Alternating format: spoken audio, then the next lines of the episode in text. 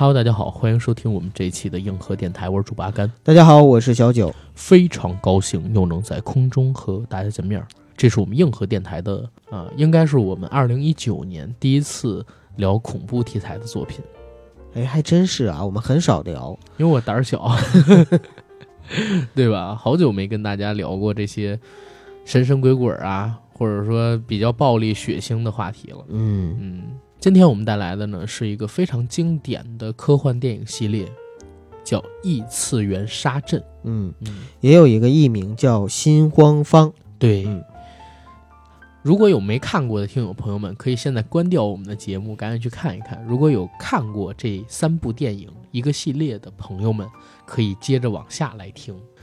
异次元杀阵》这个电影系列呢，实际上是从1997年澳大利亚上映的一部小独立制作，名为《异次元杀阵》的电影开始的。这部电影在上映之后呢，在澳大利亚取得了不俗的口碑，扩展到全球上映之后，也有一个不错的票房，尤其是在北美和欧洲的碟片市场卖得尤其的好，成了很多影迷们心中的一个经典的科幻惊悚类巨作。于是，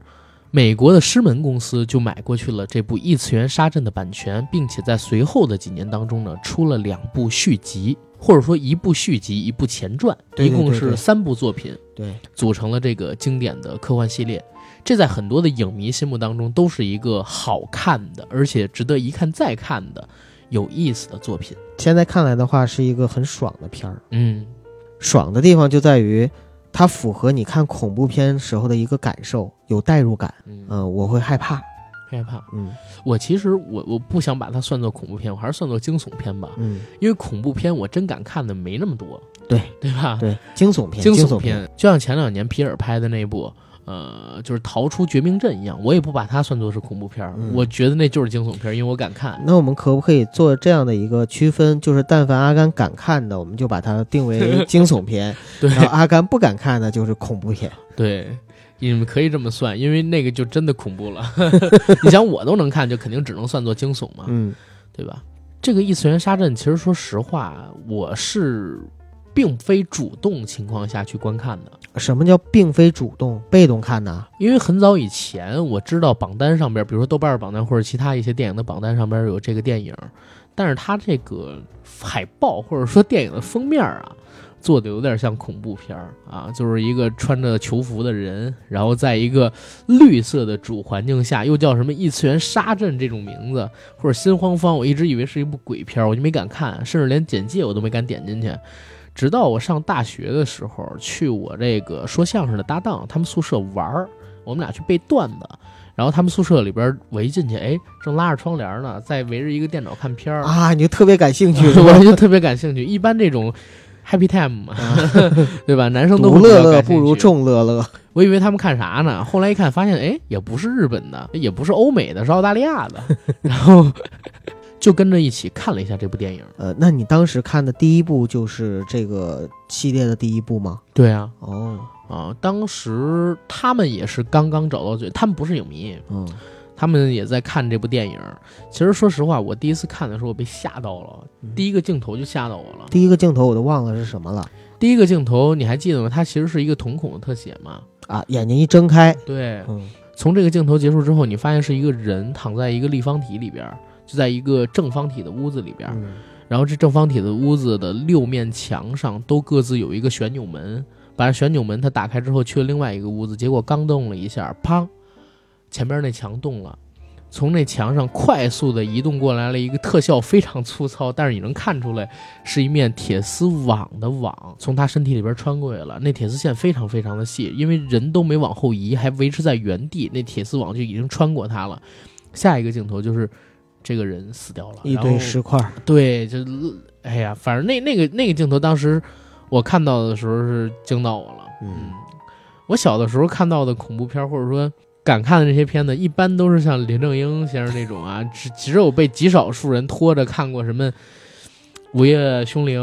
《咒怨》之类的片子，都是捂着眼睛看的。那部片子我是真是跟他们一起看的，哎，阿甘是不是到现在为止你还没看过《电锯惊魂》系列？看过啊？《电锯惊魂来了》系列呢？也看过，那个不算恐怖片儿，我认为。那还好，数据啊，包括《死神来了》那些片子，在我看来可能都不算作是能跟《咒怨》或者说是《午夜凶铃》比的片子吧？那那都算是惊悚片。啊，都算。你觉得我刚才说的那个《咒怨》跟《午夜凶铃》和《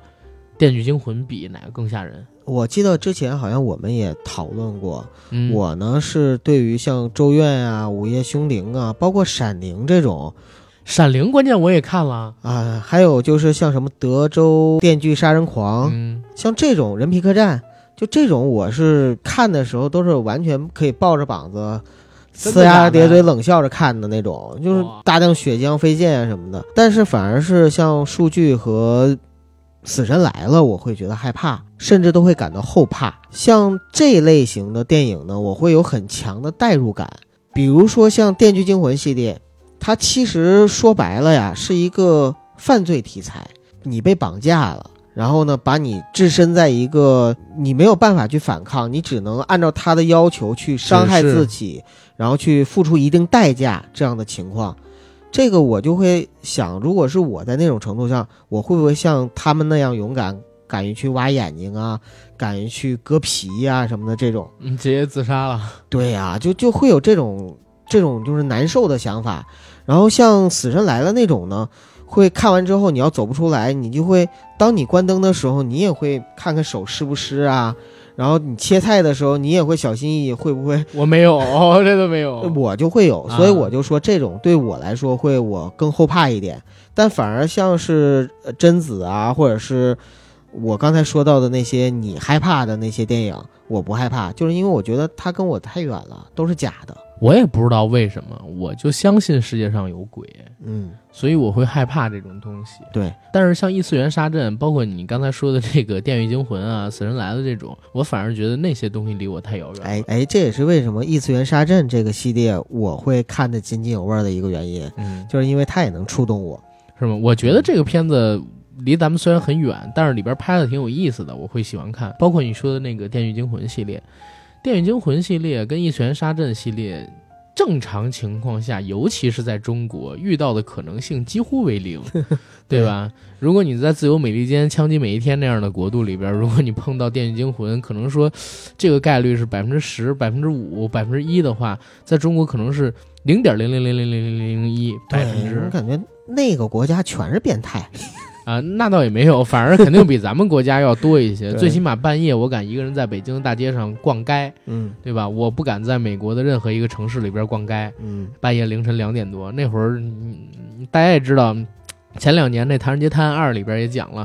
美国的纽约是吧？半夜凌晨十二点多，有人在纽约的公园里边，中央公园里边，在那儿给人抛尸呢。嗯是吧？从里边窃取内脏，只为了炼丹修仙。虽然这个故事本身是从他妈的华语片改过来的吧，但是那个华语片拍的时候也不是大陆发生的故事啊，是更不敢说是在北京发生的呀，对吧？？所以其实，在我们这个国家生活，大家不需要担心，像什么《电锯惊魂》啊、《异次元杀阵》啊，包括说《死神来了》，其实你也不需要担心。还有我刚才说的《咒怨》啊、《午夜凶铃》也不需要担心。为什么？因为咱们国家专克一切牛鬼蛇神。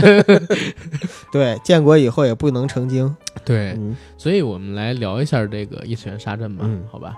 其实异次元杀阵它是一个属于高概念类型的一个电影。确实，这个电影你看到的最开始的时候让你爽的那些东西，可能是肢解的镜头啊，然后精密的机关呀，以及他们为了躲避这些机关所使用的那些数学，类似高智商犯罪、高智商逃脱手段。嗯方面的展示。但是其实当你看这部电影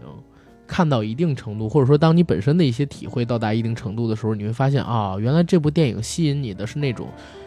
有可能自己置入其中，但等你可能说欣赏水平或者说自我的一个提升到达一定水平的时候，你再看这部电影，你会发现，可能它真正吸引你的是你在看这部电影的时候会把自己投放进去，投放进去之后，你会自己思考如何离开这个所谓的立方体，如何躲避这些机关。在你看完了他们使用的这些技能之后，自己能否使用这种类似于密室逃脱或者说真人逃脱的游戏的感觉，对吧？这种感觉会让人提升参与感。观影仪式感也会因为它而变得更加隆重，会让人觉得这部电影更有意思。对这部电影，其实我们看的时候，反正对我来说，我当时看的时候就批判式的看，为什么？因为我觉得里边很多的情节并不是设计的非常好，但是呢，我又很喜欢看，是因为第一次看的时候，我是忍不住为里边的一些精巧的机关设计，包括阿甘刚才讲到的那些高概念打动，我会在想，就是。剧情怎么样往后发展？然后他们还会遇到哪些死法？哪些死法或者遇到哪些问题？但是到后来呢，我会更加的，比如说二刷、三刷的时候，我会更加的关注这几个人在困到里边之后，然后每个人的一些反应和表现。这些人在逃脱升天的过程中，其实是有自私的，然后有美国式的博爱的，呃，然后有那种傻白甜。啊，早死的，开始的时候是正义，最后黑化的，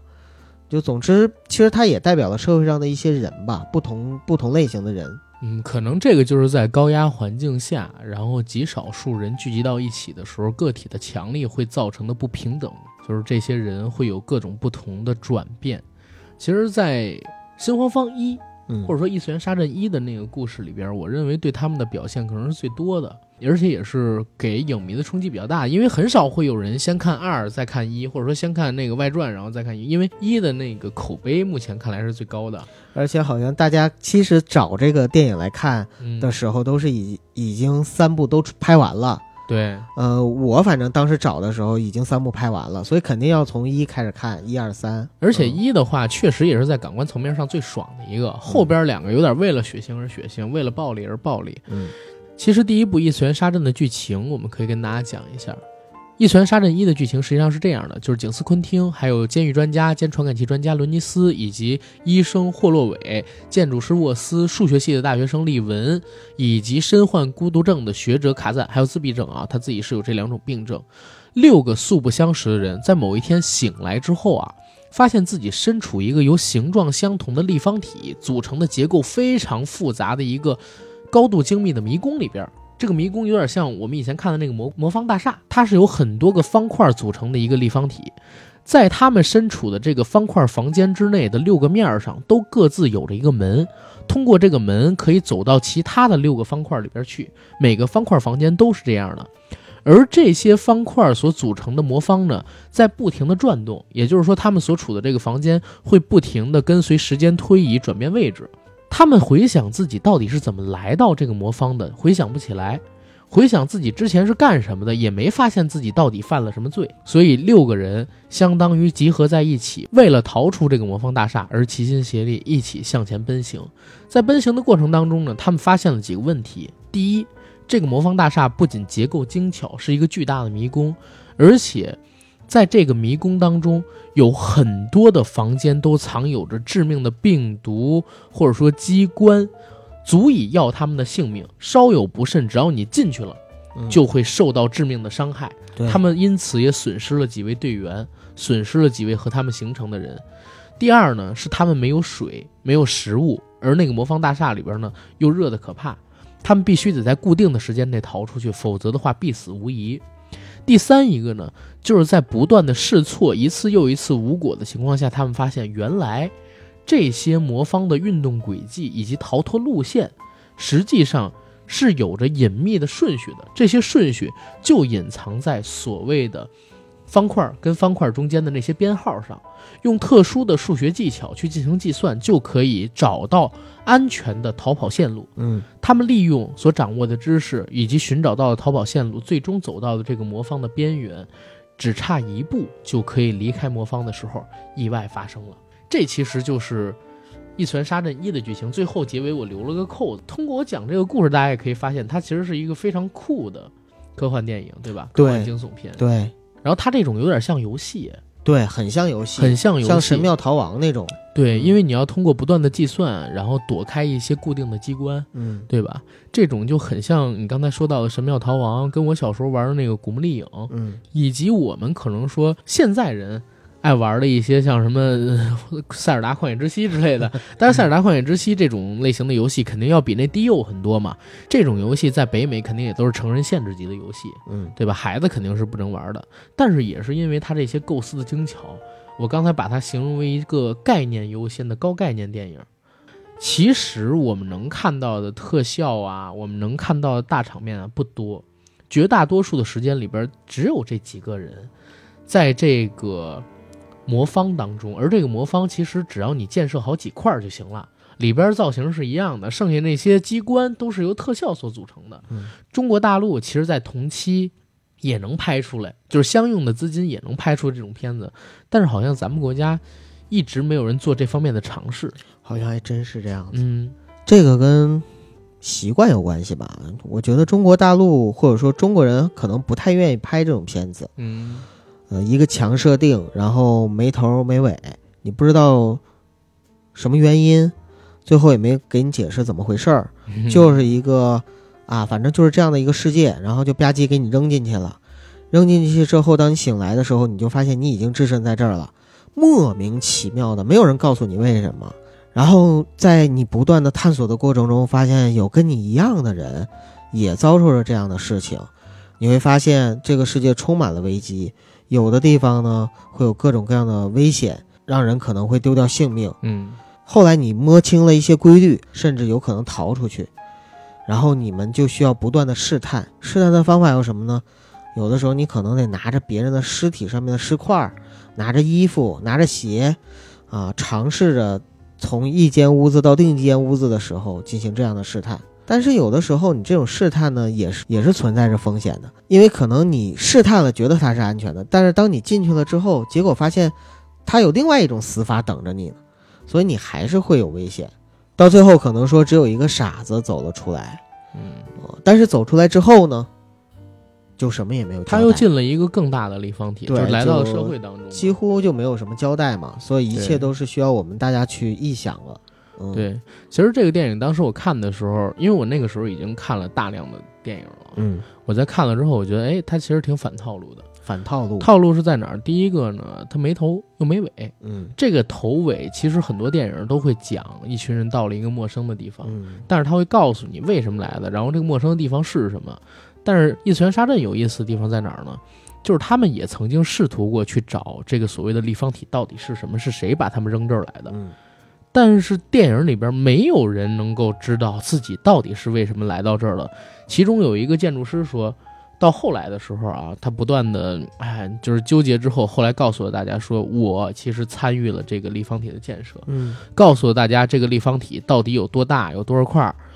但是别人问他，这到底是谁让你建的呢？他说不知道啊。目的是当时给我拉过来的时候，只告诉我要建这么一小节儿，我只管我自己建的这一小节儿，而世界上的其他一些人，我们都是通过网络沟通的，他们各自设计好各自的那一部分，然后把图纸交给一个对接人，对接人再集中给某一个人或者说某一个组织，我们根本不知道自己在为谁服务，也不知道自己做的那一小部分原来是组成了这样大的一个超立方体。嗯也不知道这些东西最后要给到谁，它是用来干什么。也许咱们这是在一个所谓的虐杀游戏里边，那些所谓的财团就在看着我们这些视频呢。他当时提了这么一解释，对也有可能说我们犯了什么错，被清除了记忆，扔到这个立方体里边，让我们自生自灭。不管怎么样，我们现在没有办法知道这个立方体到底是从何而来。这是他讲的没头，对吧？对然后所谓的没尾，就是其实我们看到最后，当立方体的门打开，傻子从这个立方体里边走出去，进入了一片白光，有点像楚门的世界那样。嗯楚门离开了自己的那个摄影棚，进了一座黑漆漆的门。这个门的背后，我们知道它是现实世界，但是上帝，他的那个上帝就是他的制造者。这个制片人跟他说：“你可以永远留在这儿，过你想要的任何生活。你有着全世界观众的喜爱，你要什么我给你什么。但是如果你走出去，外面的世界跟我给你的一样虚假，甚至比你看到的更加虚假。嗯对吧？外面的世界充满了种种的不确定性，你将不会受到在这里受到的一切优渥。对，那其实新华方那也是一样的，这个傻子走出去了，回到了现实的世界当中，可能等待他的是什么呢？在第三部里边，就是给了我们一个所谓的答案。真正逃出来之后，其实可能面临的是更残酷的东西嘛，对，对吧？所以，当然我们现在还是以第一部为论。第一部我看到这儿的时候，我就是在想，我说这个傻子走出去之后是什么样呢？是有一群所谓的富豪在等着接见他，给他这次的奖金呢，还是他刑满释放了呢？他本来是一个犯人，然后刑满释放了呢，或者说如何如何？但是我正想的时候，电影就结束了。对，对，这就是它有意思的地方。就它很酷，他嗯完全不去告诉你前因后果。对，它不像好莱坞常规的电影一样，如果是常规的好莱坞电影，就可能出现一个类似史泰龙那样的人，一身肌肉，然后头发上绑一个兰博发带，嗯，对吧？带着这群哥们儿说：“哥们儿们，冲吧，跟着我来吧！”一个一个试错，每次有危险的时候，我第一个上。然后确实也第一个上了，然后受了伤，自己拿那个什么火药什么的燃自己身体，把伤疤给愈合了，绑上绷带，也不喝水，挨那么多下，居然也没事，扛着大家就跑。最后呢，可能说还剩一两个人的情况下，舍己为人，把那俩人给抛出立方体。大家都以为他要死了的时候，他扒着悬崖边说：“我还活着，拉我上去。”这是好莱坞的常规片的充分体现了人性的光辉。对呀、人道主义跟个人英雄主义嘛，嗯对吧？尤其又是那个年代，九七年的电影，那会儿男权还比较至上一点点，对，对吧？崇尚个人的男性英雄，当然现在看来可能都是女性英雄会按我这套来了。但好莱坞这么多年没变过，反而只有像我们现在看到的这种他国的小国家的小成本的惊悚片，尤其又是 R 级的嘛，对吧？才会做这种有意思的尝试，看到这种反套路的情节，这是我觉得有意思的地方。而且在这个片子里边，九哥其实刚才有一点说的很好，导演因为可能说缺乏资金，所以他写了这么一个高概念、高设定的有意思的剧本。那在这个剧本里边，他其实埋下了很多的点，去引燃你的情绪，引燃你的观影欲望。这个片子里边其实吸引人的有几个点嘛，一个就是所谓的这个迷宫到底是什么，对，一个就是迷宫里边所隐藏的那些所谓的虐杀机关，对吧？它也展示了大量的虐杀镜头，比如说有蛛丝从人身上划过，人变成肉块儿，嗯，也有说人直接被切成两半儿啊，然后身体从另一侧慢慢滑下去的镜头，也有突然出现了喷火器，高温喷火器，然后人被喷成了一段焦炭，脸被硫酸泼到变成完全融化的状态，呃，甚至说还出现了。出现无数的坚韧从地上冒起来，就像我们在以前的小说里边读到的那些墓室，嗯，机关一样，对吧？这些虐杀的镜头是每隔几分钟就会给你的刺激点，让你的肾上腺素一直处在一个狂飙的状态。对，就是观众隐隐会有一种期待，就是看你怎么死会不会死，啊，会不会死，啊或者怎么怎么死，对，对吧？然后等到再往后看，你会发现除了这些点之外，他还用了很多的技巧去拍摄这些人在这种高压的环境下。性格跟状态经历了怎样的转变？比如说最开始出现的那个黑人警官，嗯，就是刚才我们所说的，就是第一个醒过来的角色叫昆汀吧。这个黑人警官一开始的形象是正义的，对，对吧？或者说一开始表现出来的形象是正义的，但是后面也逐渐的被人给揭开面纱嘛，说你是一个独断的、专行的这样的一个人。他其实代表的是什么？就是当一个人拥有权力、拥有至高的武力之后，在一个小群体里边，自然而然的就成为了那个发号施令的人，而且他也自然而然的希望在离开这个所谓的绝境之前，小群体里边的人对他无条件的臣服。他对这种权力的掌控感、驾驭这种力量的感觉，让他享受到了许久没有感受的荣誉跟自豪感，所以才会在后来的时候，大家感觉他这个人这么可憎。他不断的强行逼迫别人去完成他该行使的，或者说他想要行使的那些工作，他也不断的在逼迫其他人按照他的意见去行事。出现了跟他意见相左的人的时候，他会想到先解决掉这个人。对，他是用暴力去维持他的统治，对，因为他当时的武力最强嘛。你说当时那个建筑师文质彬彬的肯定不行，剩下俩女人肯定不行。逃脱师一开始就就是反侦查那个越狱的那大哥，一开始他就死了嗯，啊，或者说十几分钟他就死了，剩下那个白痴也打不过他。实际上他就拥有了最高的武力嘛。如果给他扔到那个一出好戏里边，他肯定就已经成了那个于和伟扮演的那个老板的角色。对，对吧？轮不到黄渤他们到后边这耀武扬威来了。实际上，心慌方也是这样一个故事。我小的时候不止一次想过，如果说把我们班的人都给扔到荒岛上边，我能不能成为这个班的王者，是吧？我还能保住班这个班长或者说什么的位置吗？嗯，当时想过这样的问题，但是第一次我在看电影里边有一个更血淋淋的故事，把它给拍出来了。但是这些事情只仅仅是假设吗？可不是假设呀。大家知道之前的话，本来我们预计在这个付费节目里边会做一个丛林女王的一个节目，那个节目其实讲的就是一个真实故事。在二战发生的后期，一队日本的军队落到了某一个荒岛上边，在这个荒岛上边呢，生活了几年之久。在这几年的时间当中，他们三十二个人还是三十几个人，生活中只有一个女人。嗯，这个女人本来是其中一个军官的老婆，但是当大家可能说半年或者说几个月之后，岛上的生活秩序逐渐崩坏了，这个军官也就失去了他的老婆，开始由另外一个手里找到枪的士兵拥有他的老婆。后来过了一段时间，这个士兵被杀掉了，不知道谁杀的，但是有人抢到了这个士兵的枪，嗯拿到这个枪的第二个人又占有了这个女人，成为了这个女人的老公。之后呢，又发生了两次政变，然后换了两次主人，枪的主人换了，女人的主人也就跟着换了。然后所谓的丈夫，在这个女人的授意下，甚至被杀死了，嗯对吧？岛上的秩序就是谁有枪，谁就能有女人，谁就成为这个岛上的发号施令者，变成了一个纯粹武力至上的原始社会。后来，美军当把他们接回来的时候，甚至很多人不愿意相信。就是日军战败了，等等等等，也不愿意离开那个所谓的生活，因为他们在这个岛上发生的那些事情，如果一旦传回到国内的话，会引起很大的震荡。对，但是那个女人还是毅然决然逃出来了，之后还成为了一部戏的女主角。这部戏就是跟随她的那个真实事件改编的。嗯 所以异次元杀阵这个假设，比如说这个黑人，在他武力至上开始得到民心之后，有几个女人开始亲近他，对吧？倾听他内心所想，然后跟随他的旨意行事，他自我的那种满足感，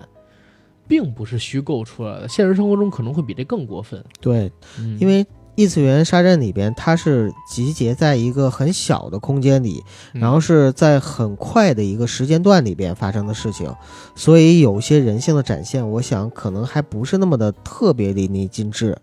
如果是给他们一个更大的空间、更长的时间的话，可能就不会再像剧情里演的一样，最后警察众叛亲离，所有人都逃掉，而是可能会有人依附他。包括就是如果人人更多的话，形成群体的话，那么里边就会有产生绝对的权利，导致绝对的腐化，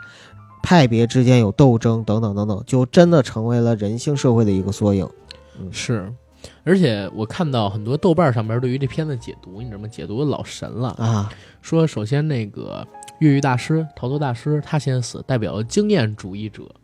啊，往往会因为自己的大意而丧失自己的生命，或者说付出更多的代价。说所谓的这个经验主义者，就是刚才我们说的那个逃脱大师嘛。但是呢，这些人往往是最倒霉的。数学天才接过了继续指导大家前进的使命，但是随后也发现了自己没有办法破解的科学谜题，是暗示了说什么科学技术在人类社会发展中的重要性。然后也暗示了人类懂得越多，越发现自己不懂的这种深层思考。后边呢又解释了说弱智发现了常人不具有的能力，最终解释了密码，暗示了全篇的宗教主题。神迹的出现往往是科学无法解释达成的奇迹。而在一开始不断激励大家俨然成为社会领袖的警察，却成为大家的梦魇，暗示了人性阴暗面的国家机器的强权、自私、冷血、残酷等本性。导演通过医生的嘴告诉了观众，这就是纳粹。我觉得这个东西就有点属于过度解读了，对吧？因为我后来看过这个《异次元杀阵》导演的一个采访，他其实没有想过设计那么多。他最开始的设想是什么呢？导演是这这样自己说的啊，我重复一下导演说的话啊，可能这个每句话不能做到百分百还原，但是大概意思是相似的。我告诉大家，导演说的是什么？导演说，《异次元杀阵》这个故事实际上是来源于他自己的一个构画，一个游戏构画。如果说把一群人投放到这个异次元杀阵当中去，你肯定是为了他们有机会能赢才会给投入进去。如果说你一开始知道无论怎么玩都是死，那你看这还有什么意思呢？对，对吧？嗯。你肯定是给他们留下一丝希望能赢，所以他在开始设计这个电影结构的时候，设计这六个角色的时候，他就想了，这六个人每个人都有一个功能，这个功能可以帮助他们逃出这个魔方大厦或者说立方体，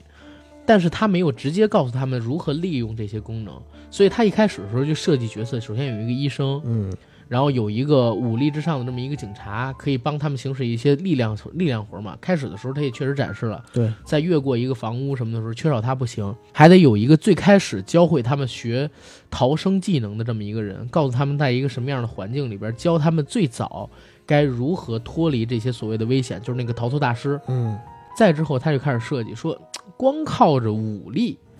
去离开这个立方体就没意思了，一定要通过一些其他的东西，要把智力也结合起来，就添加了这个数学大学少女这样一个角色。然后随着大家对这个魔方的认知加深，肯定会思索魔方的来历，又添加了这个建筑师的角色等等等等的。等到最后，可能说他想表达一下人性的深度，又添加了这个所谓的傻子的角色。因为其实绝大多数的人，或者说在这个立方体里边所出现的那些人，都有各自的阴暗面，各自遇到的问题。警察有自己的问题，然后这个大学少女有自己的问题，医生有自己的问题。大家在这部电影里边可以看到他们每个人崩溃的那一面，唯独这个傻子是干净的。他虽然没有和人沟通的能力，没有办法在社会上行使自己的功能，但反而他是最干净的人。他是最干净的人，他是最纯粹的人。你最后你看完整个片子之后，你会发现，除了医生之外，好像他是最值得被拯救的人啊。而那个医生牺牲了自己，拯救了他，反而是殉教了嘛，反而是牺牲牺牲给了自己的信仰，这反而是把整个主题拔高的一种选择。所以导演到底有没有暗示刚才我念的那个什么豆瓣里边那些？没有，我觉得反正就是电影出来之后，这个电影就不属于导演了，对，就被各种解读、是吧？对前两天你知道吗？前两天就是咱们不上了那个呃朝鲜疑云啊，白头山金家二三世的付付费节目嘛，我聊到《平壤怪兽》那部电影，说是金正日拍的，咱评论区里边有一哥们儿给我评论说，我觉得这部电影的内涵比你们想的要深刻，嗯他是在讽刺伟大的太阳。然后屠龙的少年最后变成龙的故事，我就给他回了一句：“我说你这纯属过度解读。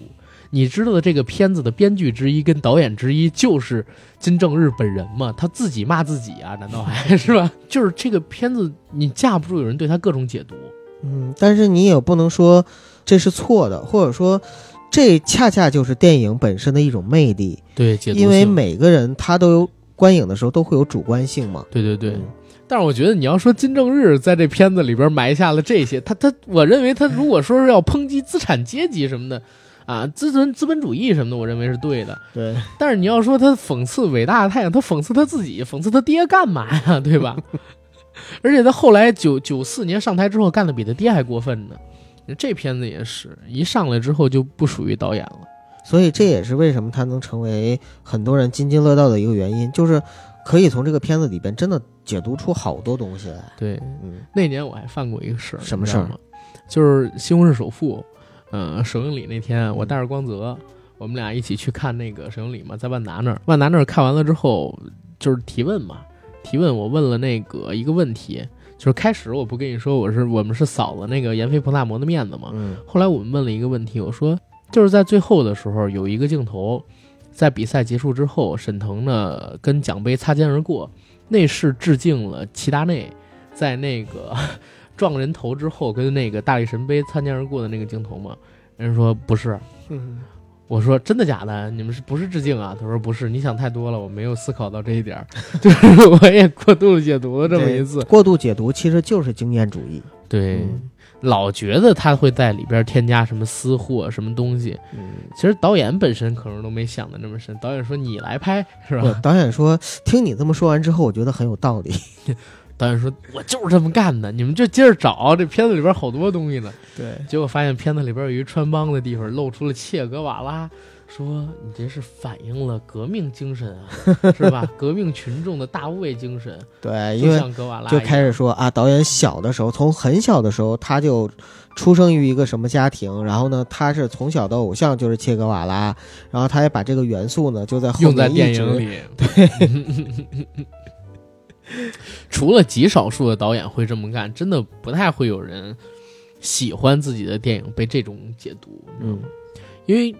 哎，我听过一个理论，九哥，就是好多导演会觉得这个电影像自己的孩子一样。对他拍的时候已经放了主观意识进去，出来之后很讨厌别人曲解自己的作品。可是要这么说的话，每一个电影都是要被很多人指摘、是指指点点，那岂不是每一个导演他的孩子都要被别人各种评论？所以很多导演都超级讨厌影评人，嗯。嗯，对吧？天然的，天然的，因为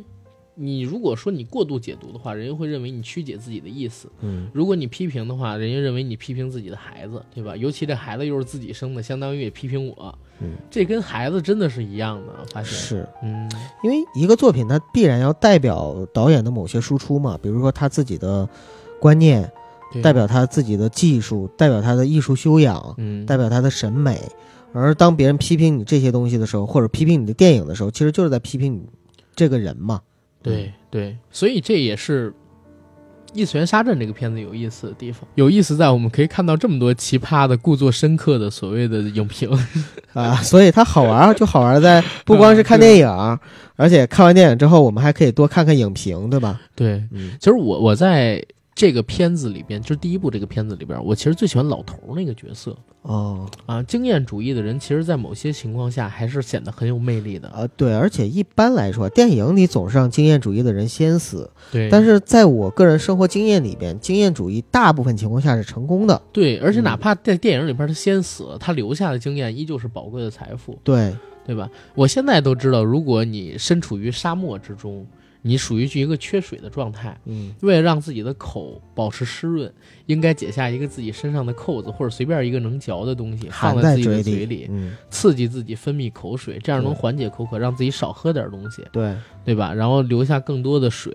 而且这个老头儿特别酷，在开始的时候也不跟大家逼逼，谁跟你逼逼赖赖？我现实生活中说扎就扎。老头儿自己把自己那个鞋子脱下来，他们的嗯鞋子都是一样的，嗯但只有老头儿先注意到了那个鞋子是一个靴子，靴子上边有非常长的黑鞋带儿。对，对他把这些黑鞋带儿绑到一起，然后拿这个靴子当探测器，对，向前掷去，去测试那个房间里边到底有没有机关，啊，会不会有这个重力感应器呀、或者说呃物体感应器。如果说有这些的话，鞋子扔过去的时候，或者说运动感应器，当鞋子扔过去的时候会触发这些机关嘛，嗯然后伤害呃进入到这个房间里边的人。他甚至可以用鼻子闻出来空气中是不是有一些焦灼的味道。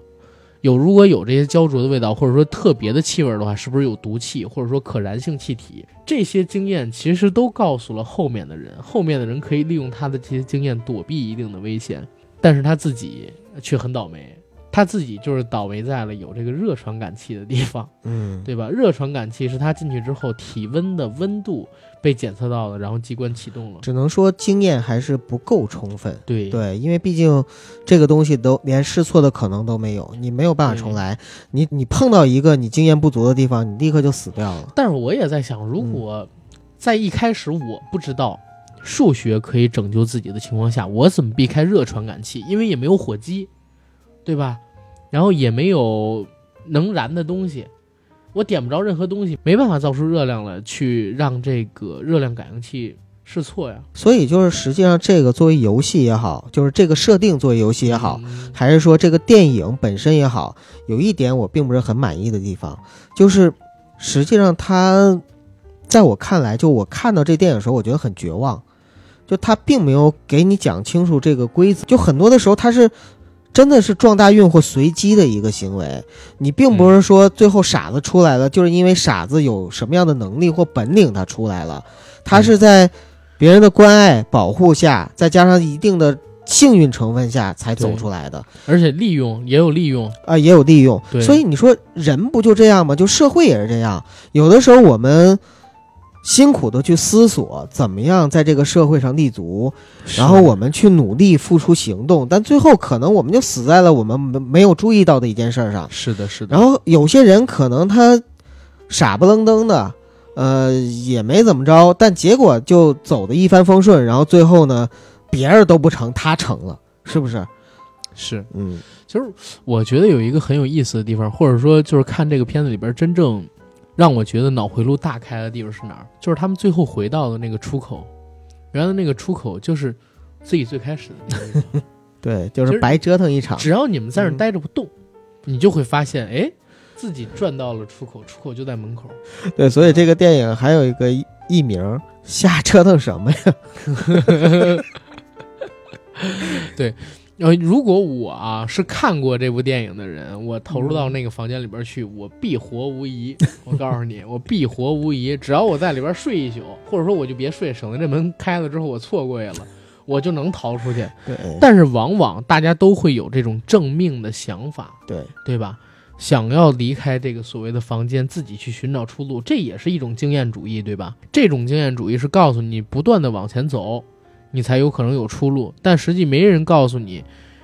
其实你在原地待着也是一不错的选择，甚至有的时候可能比往前奔行更好。你这又让我想到《头号玩家》，嗯，因为里边通第一关的时候拿到钥匙就是倒车，对可是没有人想过一开始的时候要往后退。对。嗯为什么我们要一直往前开呢？我们不能停在原地吗？嗯后退，飞快的后退，踩下最大的油门，是吧？当时那个台词，这其实可能也是斯皮尔伯格的一种，我也过度解读一下啊，嗯 这可能也是斯皮尔伯格的一种想法，说嗯为什么我要一直变老呢？我就不能停在这儿，然后一直往后退，变得越来越年轻吗？我以为你要过度解读是为什么我一定要拍伟大的电影呢？我就不能倒退一下，任性一把，想拍烂片就拍烂为片吗？什么我们不能历史开倒车呢？我们踩下油门，摁下倒车档，飞快的往后开，飞快的往后开，开到极限，对吧？然后一下就回到了蒙昧时代，我操，或者说动乱时代。这这这个东西是吧？这这这对，一下就然后很多成功学和经验学就告诉你啊，胜利者书写了，说我之所以能够有今天，是因为当时我做了什么什么选择，是因为当时我们听了硬核电台，然后知道我要历史开倒车，于是呢，我就最终掌握了所有的权利，并且终身制了，啊是吧？好吧，我不不要开这种玩笑。回到这个电影啊，这是第一部的一个剧情，嗯其实就是相当于这群人，然后从醒过来之后吧，不断的逃脱，经历了各种各样的机关，在这个过程当中呢，有人反水，呃，有人嗑药，有人受骗，有人上当。嗯然后有人呢死于机关之下，有人呢为了自己逃出升天而妄图杀掉一些他们的所谓盟友。哎，这也是里边就是那个警察给我嗯留下一个很深刻印象的一一点。嗯我记得当时他为了救一个女孩，拉着那个女孩手，但是突然之间他把手放开了，对，然后那个女孩死了。那个女孩脸上的表情从一开始充满希望，到突然之间很惊讶，然后那个警察眼睛里边就你能，对，你能看到，就是突然之间他那个表情凝固住，然后有一种发自内心的邪恶啊。真的是发自内心的邪恶，我不知道该怎么形容，但是在那一刻，你能够感觉到深深的一种人性。是、嗯他当时实际上是因为这个女孩儿反抗了自己。对，其实，呃，这这个东西也也要分两头说。如果大家有了解过一些心理学的话啊，就是人最烦的是什么呢？不是一开始就讨厌你的人，嗯，是开始很喜欢你，然后后来变得很讨厌你的人。对，就是如果我一直看不上你，我突然看上你了，哎，你干得不错啊，然后这个人啊，哇，你美的不行。如果这人一开始就觉得你特好，嗯，他觉得你更好，你觉得其实也没什么，对吧？人都是这种贱骨头的心理。对，然后包括这个警察也是，他当时处死的那个女孩，实际上就是开始很信服他、那个，很支持他对、嗯那个大学生嘛。对，但是到后来认清他之后，就开始反驳他，他反而对那个医生都是后下的手，对这个大学生反而先下的手。对，这其实就很让人发现啊，所谓的人性是什么呢？其实就是贱。你越不给我什么，或者说你越从我这儿给了什么，又夺去什么，我越恨你什么。啊，阿甘，你可以出本哲学书了，是阿甘讲故事，分析人性，不是不是嗯阿甘讲故事，阿甘论人性。你有六大名著了。哎，干电不是吹的嘛。嗯，然后我们在讲这个异次元杀阵的时候，这个其实是第一部，对，对吧？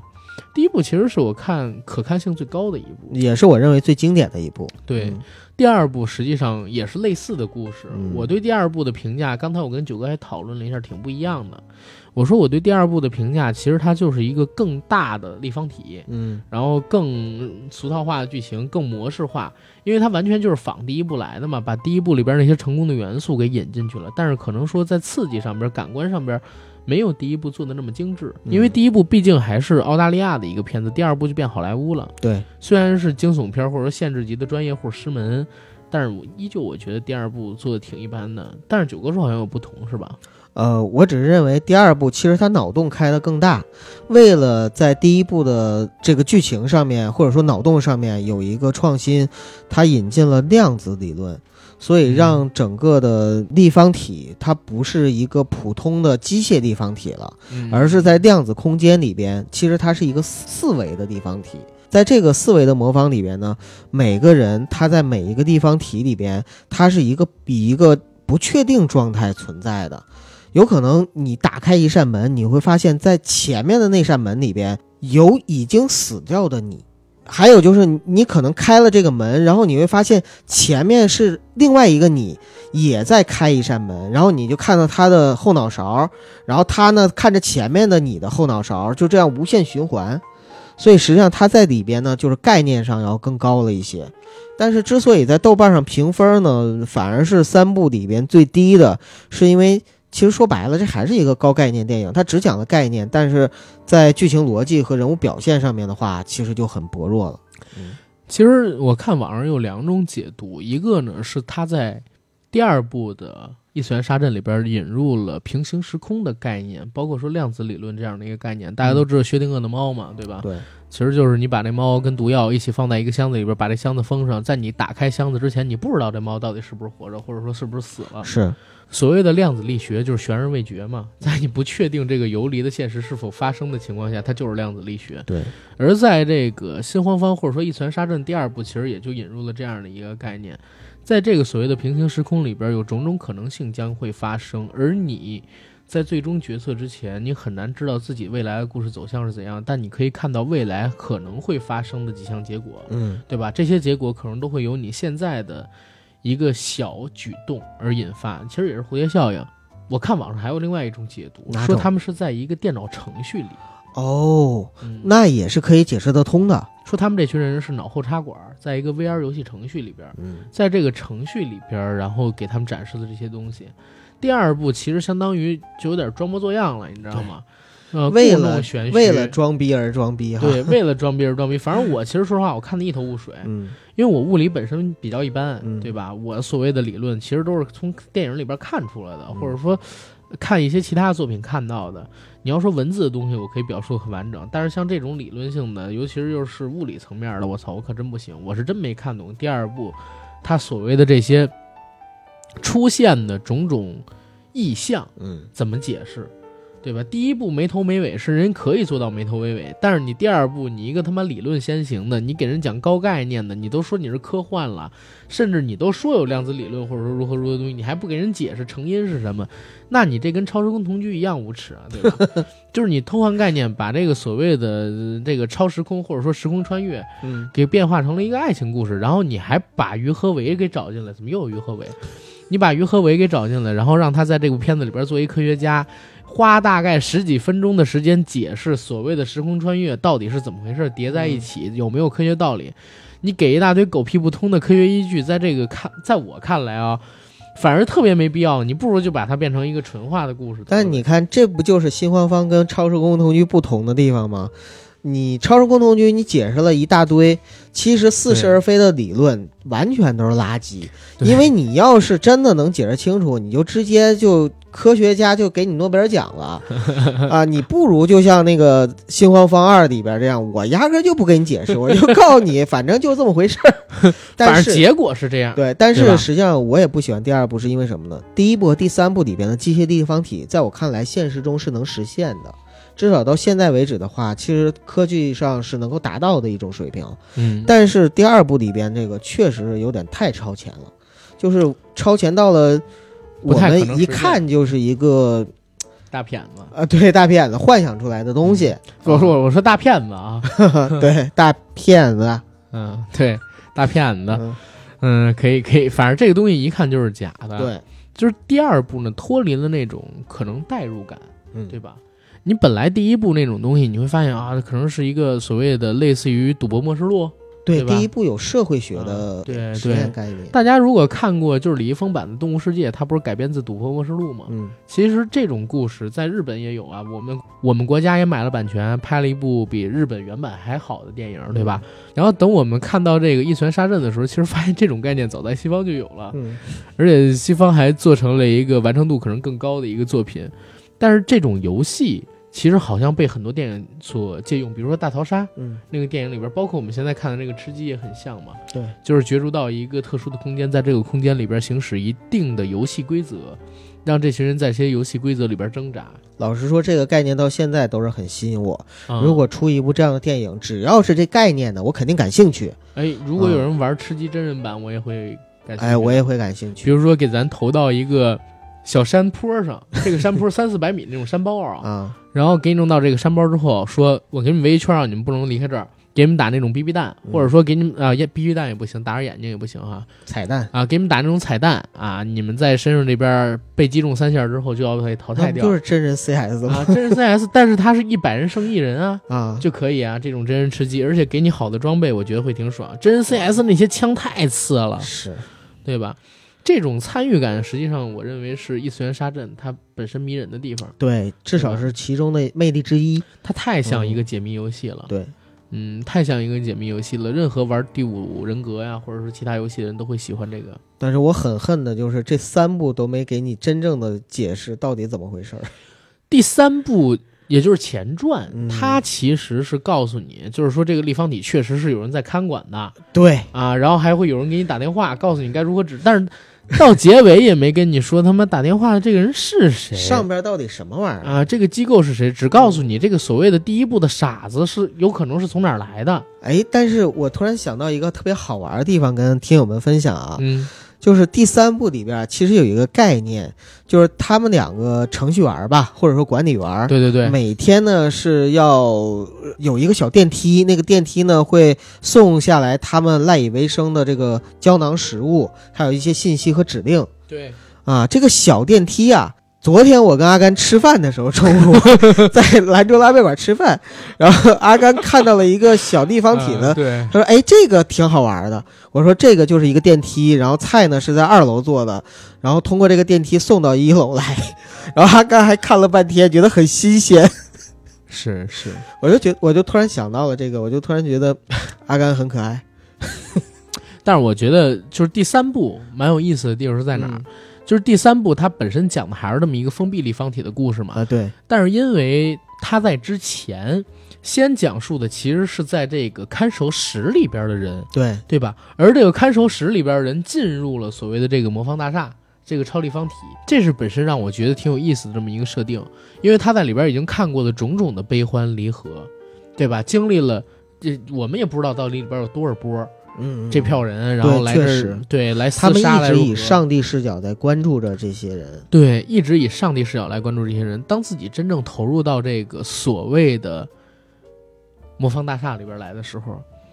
他们其实也是像蝼蚁一样的，啊，对吧？嗯，因为按照我们的了解，他们虽然知道这个解决方法是什么，但他们好像也对这个计算公式不太会，嗯 对吧？包括说最后活下来的不也是吗？嗯啊、新东方这个电影，它从九七年，然后到二零零四年，实际上经历了七年，嗯对吧？分别是九七、零二、零四拍了这么三部。如果是观影顺序的话，我是自己建议啊，三就一二是吗？？呃，其实可以说是一二三吧。我觉得三一二的话，反而还有点让你错过最精彩的那个东嗯，西。因为网上是有几种攻略嘛，嗯就是观影攻略，嗯，会告诉你可以先按三一二看，然后再怎么怎么着，或者是按照一二三看也行。是嗯我自己因为先看一二三，我觉得一二三有一个好处是在哪儿？你看第一部你特喜欢，你看第二部的时候你有点生气，看第三部的时候呢，哎，你能挽回了点儿，你知道吗？嗯因为第一部跟第三部拍的明显比第二部要好。对，嗯，但是还有一点就是，这三部其实它不是一个强联系。对，我们单独把它当成一个系列片儿，或者说在同一个世界就是同一个设定就行。呃，对，同一个设定下，你就随便拿一个来看，其实也是完全没问题对的。对，你就比如说像是《死神来了》嗯谁都可以演《死神来了》，《死神来了》这故事可以无限往下演，哎，对，对吧？只要你讲这么一群人，然后突然被死神给看上了吧，嗯然后死神开始用各种各样离奇的方法巧合让他们死掉，就是这些吗？就是告诉你这样的事情在世界上每一天，在每一个地方都都在发生着。这个设定只要给了你，然后你可以无限的往里套人，只要你讲说又有一群人被扔进了这个 所谓的新荒方里就可以了，又有一群人被扔进了，然后你不断的更新这个新荒方里边的所谓的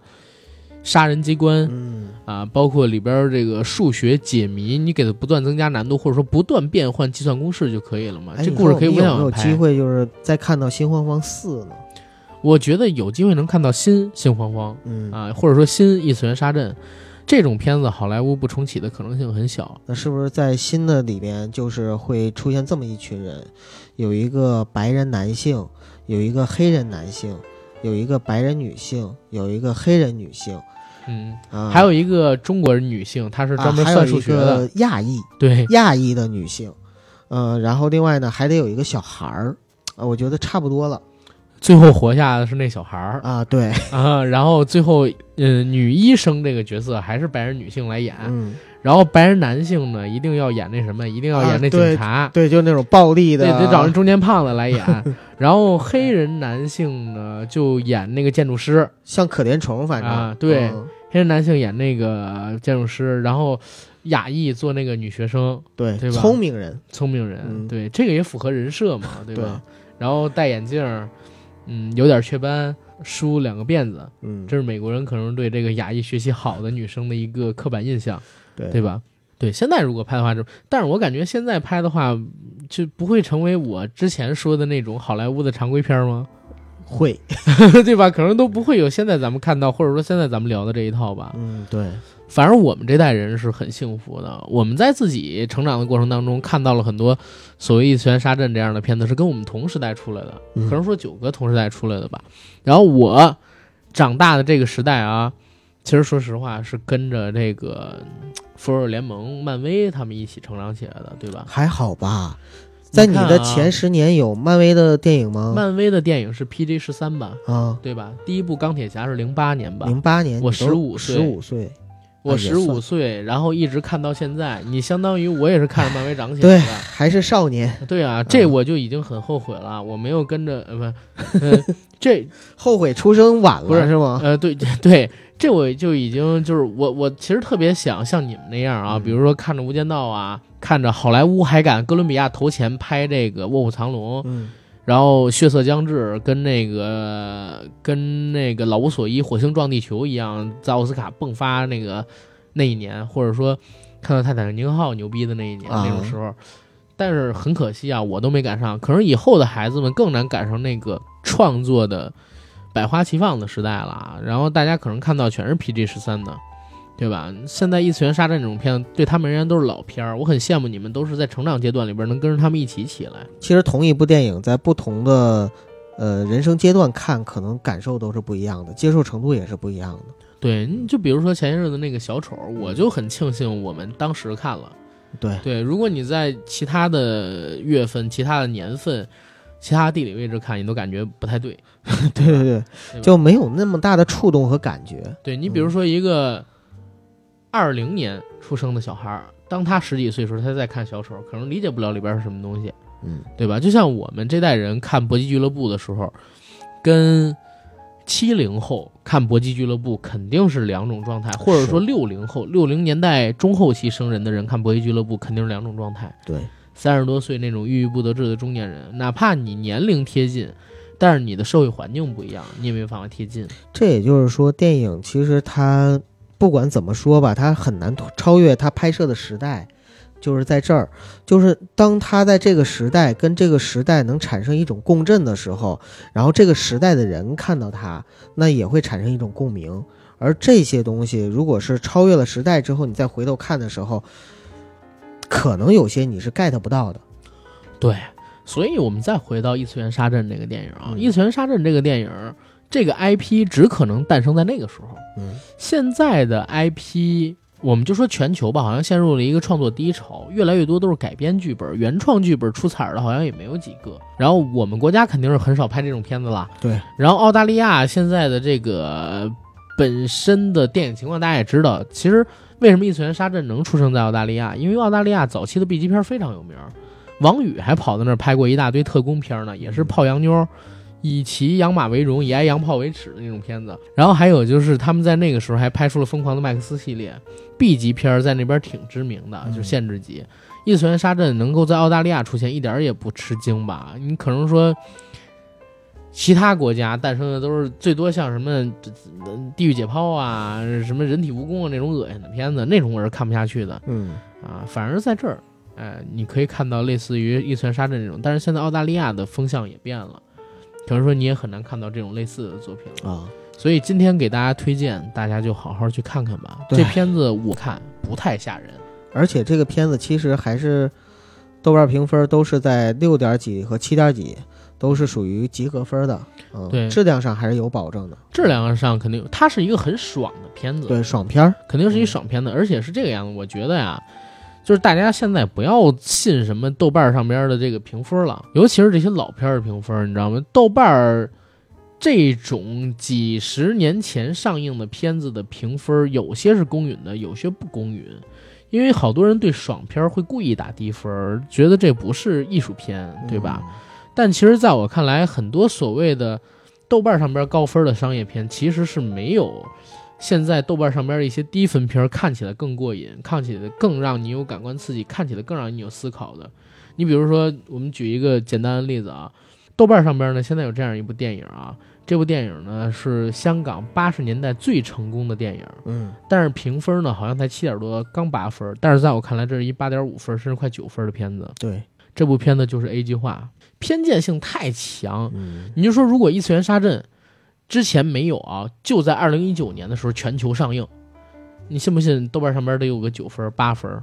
但是这个也是时代，你没有办法。你比如说，现在真的在一九年上映的话，大家又会觉得说，我在里边看到了很多《生化危机》的影子，《电锯惊魂》的影子。哇，你太看得起《生化危机》了吧！我我靠，啊，就嗯就就它会有一个这个问题，但是其实我我反而觉得《异次元杀阵》它里边的这些高概念影响了后面的一些惊是的悚电影，，是的，嗯，它是《电锯惊魂》的前身，对，然后它吸收的其实是郑渊洁老师《魔方大厦》的这个 这导演承认吗？导演肯定不承认，包括大家也都不承认。但是他这个设定真的很像魔方大厦呀，对，你不觉得吗？就是魔方大厦一转，每一个方块就是另外一个，因为它就像魔方嘛，对，对，它就是一个魔方大厦嘛，我不就把它叫魔方大厦嘛？这个其实蛮有意思的，嗯对吧？然后推荐大家去看吧，对嗯。然后大家在看完这个《异次元杀阵》之后，千万千万记得，我们刚刚更新了一期朝鲜疑云白头山金家二三十，同时呢，我们也刚刚上了一期罗斯柴尔德这个家族真的控制了全世界吗的付费节目。这两期节目呢，我们都更新在杨贵妃最爱吃的水果那个播客平台上边啊，大家呢可以关注我们的公众号“硬核班长”进行获取。同时呢，如果您是 iOS 的用户，又每期都买我们的付费节目，我建议您啊，千万别再用那个杨贵妃最爱吃的水果直接充值了。您呢可以关注一下我们的公众号，在公众号里回复 iOS，然后我告诉您如何充值可以省下那百分之三十的渠道费，行吧？那我们先聊到这儿吧，这期节目。好。嗯，行，谢谢大家。